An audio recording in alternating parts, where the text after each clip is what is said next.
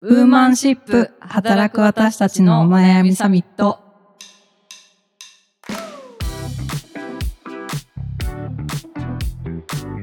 はい、皆さんこんにちは。ニュースピックス 4E の中道香です。はい、同じくニュースピックス 4E の川口愛です。この番組はニュースピックス 4E がお届けする次世代を担う女性がリーダーとしての一歩を踏み出せるように女性に関する主要ニュースやリアルなお悩みについて語り合う番組です。はい、よはい、よろしくお願いします。ろしくお願いします。今週もあの、はい一つ、えーはーいご紹介したいなと思います。はい。フロントロうんーさんの、はい。全文掲載、リナ沢山が日本初ステージで同性婚の権利を訴える LGBT の人は日本人です。という記事をちょっとご紹介したいなと思いまして、はいえっとイギリスを拠点に活動するシンガーソングライターのリナ沢山が3年ぶりに日本に帰国。8月20日と21日に東京会場と大阪会場で行われたサマーソニック2022に出演日本での初パフォーマンスを披露した東京会場のステージで同性婚の権利を訴えた力強いスピーチを全文掲載という感じであの、まあ、あの実際記事読んでいただくと、うんうんうんあの内容が全部起こされてるっていう、うんはい、りな沢山さんね。はい、あの私も名前を知って、まあ、日本人じゃんって思ってたんですけど、生まれは本当にあの新潟の？うん。地元一緒。びっくり。そうだ愛さん、うん新潟県。うん。びっくりしました。はい、新潟のそのに生まれて、まあ、えっと5歳でそのイギリスの方に移られてうん。でそこからまあずっとあのイギリスを拠点に活動されているあの方なんですけど、結構まあ生い立ちというか、あのうん。ロンドン北部のそのシン、うんでシングルマザーにこうよって育てられたあっていう。へえ、そうなんですね。ところで、かつあの同性婚のまあ権利を訴えたっていう、まあ、記事の内容もそうなんですけどななんでかっていうとこのあのリナ沢山さん自身がそのあのバイセクシャル、うんうんうん。男性も女性もこう、まあ、性別問わずうん恋愛対象になるようなうん。人であるっていう、はい、あのところも、あのあっての話だと思うんですけど、うんうんうんうんなんと日本ははい。主要7カ国 G7、はい。G7。はい。はい、で唯一うん同性婚が認められていない。いやーまあでも本当にこの時期だっけな？あのレディー・ガガさんもねやってきてガガさんもそういった日本のね、LGBT の人にこう応援メッセージというかね送ってましたもんね。うー。ん。そうですね。なんか、レディー・ガガとかは確かにこう、割と、リナ・沢山さんより多分さらに早いというか、うんうんうん。こうそういう、まあ、コミュニティ含めたところの、うん。こう、引っ張っていくような、うん。こう希望の星みたいな感じありますよね。うん、そのなんていうんだ実際まあ本当にね左利きの人たちと同じぐらいのあの性的マイノリティというか、うん、うん、そういう方々いらっしゃるっていうので、なんて言うんだろう。その、ちゃんと当たり前に権利を得て、ちゃんとそこを普通にこう好きな人か、人と結婚してっていうところになるのがもう当たり前の世界のはずなのになっていうふうなことうんを非常にお思いますし。そうですね。うんまあなんかそういう、まあ左利きの人と同じって、なんか左利きの人がマジで超いっぱいいるじゃないですか。うん。うん。で、愛さんは普通になんか自分のお知り合いとかでも、います？のはい、幼馴染とか友達とか、うん、全然オープンの方もいれば、あんまり言ってない友達もいますね。うんうんやっぱりそこそうですよね。あの個々人うん、によりますよね。そうですよね。やっぱあとは友達とかには全然オープンなんだけど、会社では言ってないみたいな人とかもいますし。ああ、なんでなんですかね。やっぱり偏見とかが嫌だとかうんめんどくさい。うーん、なんかやっぱりそういうところは結構こう偏見まだあるからっていう人もいれば、その辺はその人それぞれによって結構そ本当は千差万別でその当事者の方々も結構考え方はバラバラだなって思う時はね、うん、ありますよねう。ん。ううんん。確かになんか私、ニュースピックスの前、そのバズフィードっていうメディアに行って、まあ結構その、もともとアメリカで生まれたメディアうん。だったので、まあその、結構まあ人種も含めていろんな人がいて、で、そのオープンにしてるその、あのレズビアンのうん。同僚とかもいたんですけど、最近そうインスタ見ててまあもうあの転職しちゃったのでお互い、うん。あの元気にしてるかなみたいな感じで、まあ、SNS で見るぐらいしかないんですけど、うん。インスタ見てたらイギリスでうん。あの結婚そうしててその当時からまあなんかこう、うん。友達だった人で、うん。あこの人かみたいな感じえで、ー、おめでとう。そうそうですよね。あのネットフリックスのあのクイアアイにも出てたカンさんもね、イギリスで結婚されましたしね。ねいやーなんか私ちょっとこう自分の話になって恐縮なんですけど私、うん。あの事実婚じゃないですか。えはい。事実婚なので、まあ、入籍はしていないという状況なんですけど、まあ、選択的夫婦別姓の話とかもなんか当人にとってはいい話でで誰かに迷惑をかける話ではないんですよね。うんなん。かあの選択的夫婦別姓なんではい。名字を一緒にしたい人はすればいいししたくない人はしないで OK みたいな。うんっていうことでだから同性婚もしたい人はができる話でであの別にそうじゃないしなくてもいいっていう当事者の方はしなくてもいいしとかうんまあだから選択肢がたくさんある状態みたいなことを認めるっていうことに対する反対っていうのが私はすごくよく分からなくて。うーん私もそれはうん。正直、なんうん。かなんでなんだろうって思ったりするんですけどね。それこそあのね伝統的な家族観がみたいなこととかをね言う人もいますけどじゃあなんか名字が違うと家族のか絆が薄れるみたいなことを言いますけど、じゃあなんか例えばその方にこう兄弟がいてその人がじゃああの成長して結婚して、まあ、名字が変わったとしてじゃあその人は兄弟家族の絆がなくなるんですかって、うんそんなわけないでしょみたいな。うん名字になんか家族の絆とか一切感じないけど そうなんですよね。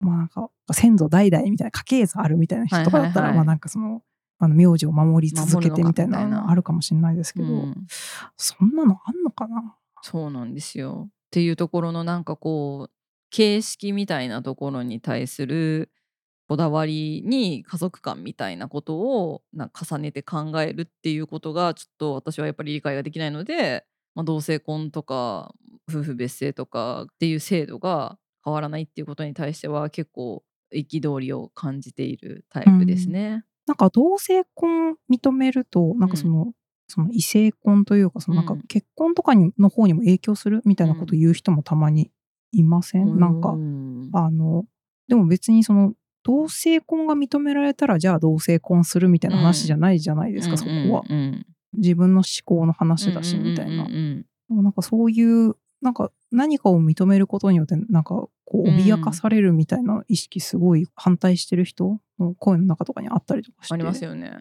それはな本当にそうなのかっていうことを疑ってみるとか本当にそうなのかっていうことを調べてみるとかそれこそあのニュージーランドの議員のエピソードすごい有名じゃないですかニュージーランドは、えっと、ちょっと何年前か覚えてないんですけど同性婚を認めてその時もなんか家族の絆がなくなるだのなんかそんなことを認めたらなんかこう国が壊れるだのって言われたけど、ほら今見てください。別に何も国も壊れていないし何も変わってません。で私たちには普通の日常があってでそれを求めた人たちにも普通の日常が訪れているだけですみたいな。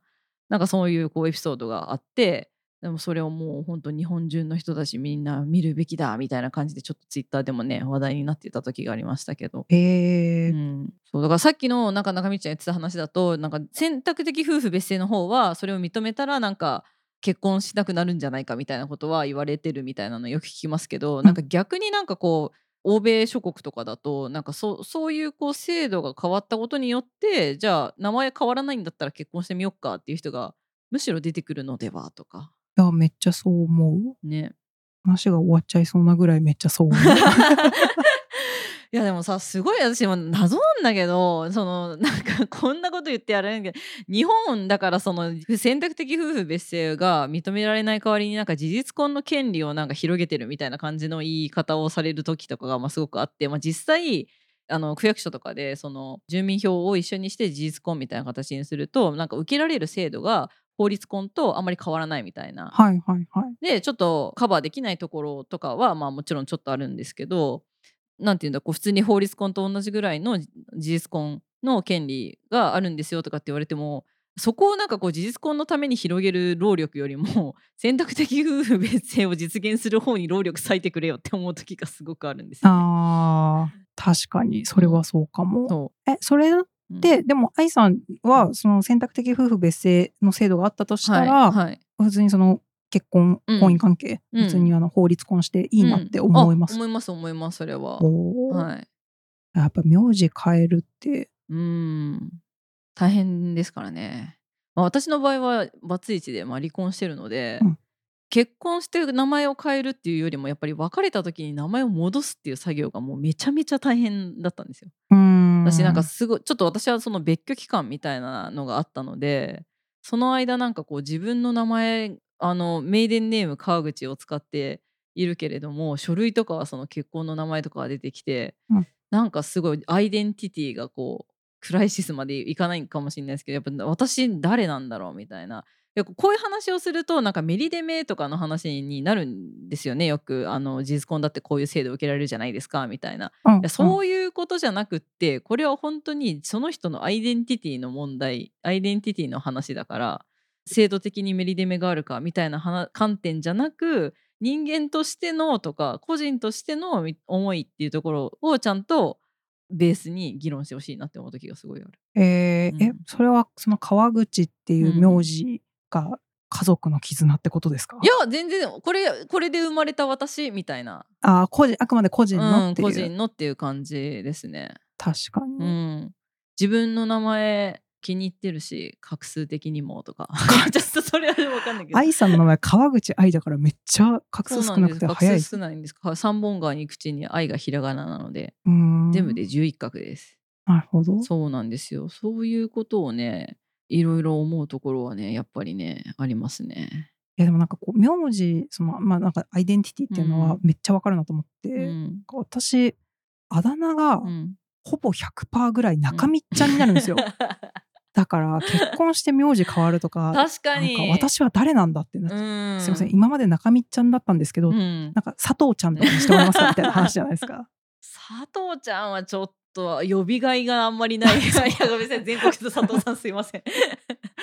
鈴木ちゃんみたいな、ね、そうそうそうそうそう。大体鈴木ちゃんになっちゃうみたいなそう。で大体なんかでもそういう話をししたその事実婚とかでこう話をして「いや名前変えたくないんですよ」みたいな話をすると「えな別に名字とかどうでもいいじゃん」って言ってくる人の125%が男性です、100%超えちゃった。100%超えた。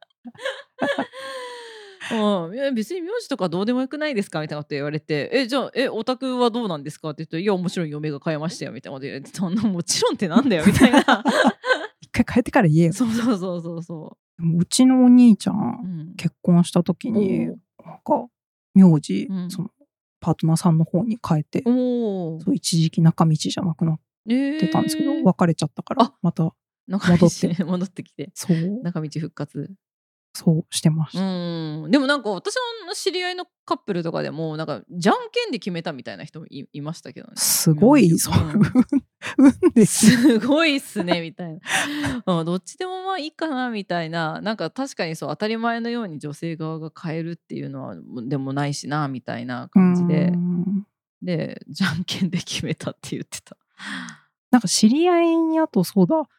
なんかめっちゃそのその女性側の名字が超珍しい名あーありますよね。字しかもめっちゃかっこいいんですよ。うん。ね、でもちょっとわかんないですけどなんかあの同性婚とかのそのなんかうんもっと切実さのあるところで、そうですね。このなんか名字の話すいませんなんかすみませんこの名字がかっこいいとか気に入ってるとかのだからレベルの低い話でいいのかなとかちょっと今ふと思ったりもしたんですけど、でもなんかそのぐらいねこうやっぱりでもカジュアルに変えてもいいしでもなんかやっぱり自分の一部だったりとか、うん。まあやっぱ結婚ってね、まあその法律でこう何かを認めてもらうとかって、やっぱりその自分が生きていく上でやっぱり影響されるところってすごい大きいん。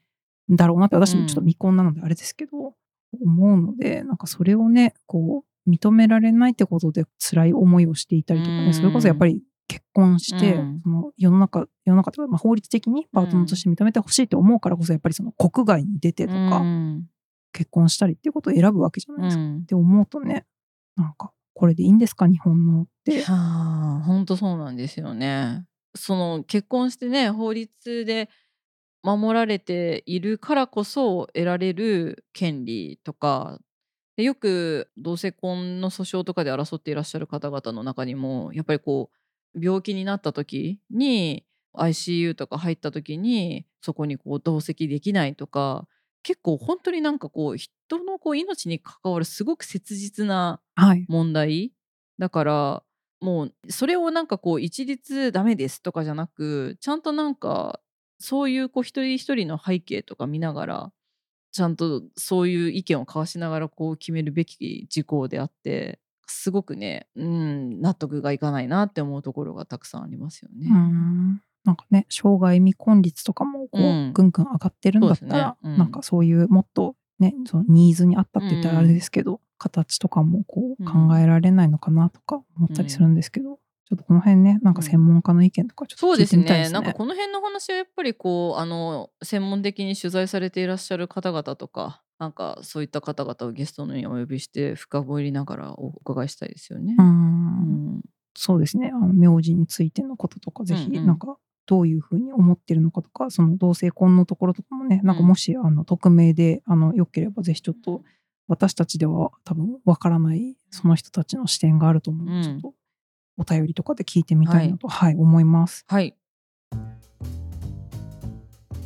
やー連続で収録してるじゃないですか。はい。お腹が鳴りそうですあごーく不安。大丈夫ですよ。あのきっと音を拾わないから。拾うかな？わかんない。ちょっと試しに鳴らしてみて。グーって。そう。リモートワークになってうん。なんかすごい良かったなって思うことが、うんなんかこう食べたい時に食べたいもの食べられうるんの良くないですか？私なんか逆でえ？リモートになってとにかく朝から晩までとにかくミーティングを入れ込まれてしまうんですよ。そうするともうどのタイミングでいや今日も朝9時半からずっとこの収録始まる前だから4時ぐらいとかまで30分刻みとかでこうミーティングが入っててこれなんかいつご飯食べていつどうすればいいんだろうみたいな。リーダーあるあるです。いやーどうなんですかね。ただ単になんかわからない私のさばきが下手なだけっていうこともあるかもしれないんですけど。いやでもなんかそのうちの会社そのこう、会議入れる時もカレンダーでこうはい。はい招待するじゃないですか、うん。やっぱりその上の人というか、うん。リーダーとかうん。はやっぱり呼ばれるその会議が多いせいか、うん。やっぱりこう次の予定入れるとかうん。めっちゃやっぱ大変というか、テトリスみたいな、ね。だいぶテトリスになってますよねあの一つの時間で 2, 2本会議出てる人とかたまにいますよね。一つの時間で？そう一つの時間で。あ1時間の中で？一時間の中で。あ前半30分はみたいな。とかあとなんか普通にこう PC とスマホで両方出てるみたいな、えー、うん、えー、聖徳太子ですか？みたいな。両方の会話同時に？両方の会話をなんかどっちかを聞いてオンにしながらどっちかオフにしながら呼ばれたらオンにして出るみたいな。それ意味あんのかな？意味あんのかな？っていうねこととかを聞いてましたけれども。かはい。はい、では、えっと、今回もそろそろお時間かなと、はい。いうことで、まあ、この番組「ウーマンシップ」では女性に関する主要ニュースであったりリアルなお悩みについて、えー時にはまあゲストもお呼びしながら、えー語り合っていきたいと思います。うん。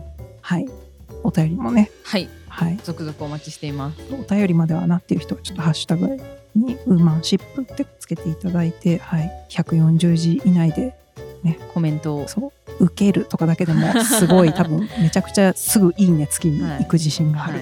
し秒でつけに行きます。はい。ということで、はい、感想をつぶやいていただけると嬉しいです。はい。はい、それではまた来週ありがとうございました。ありがとうございました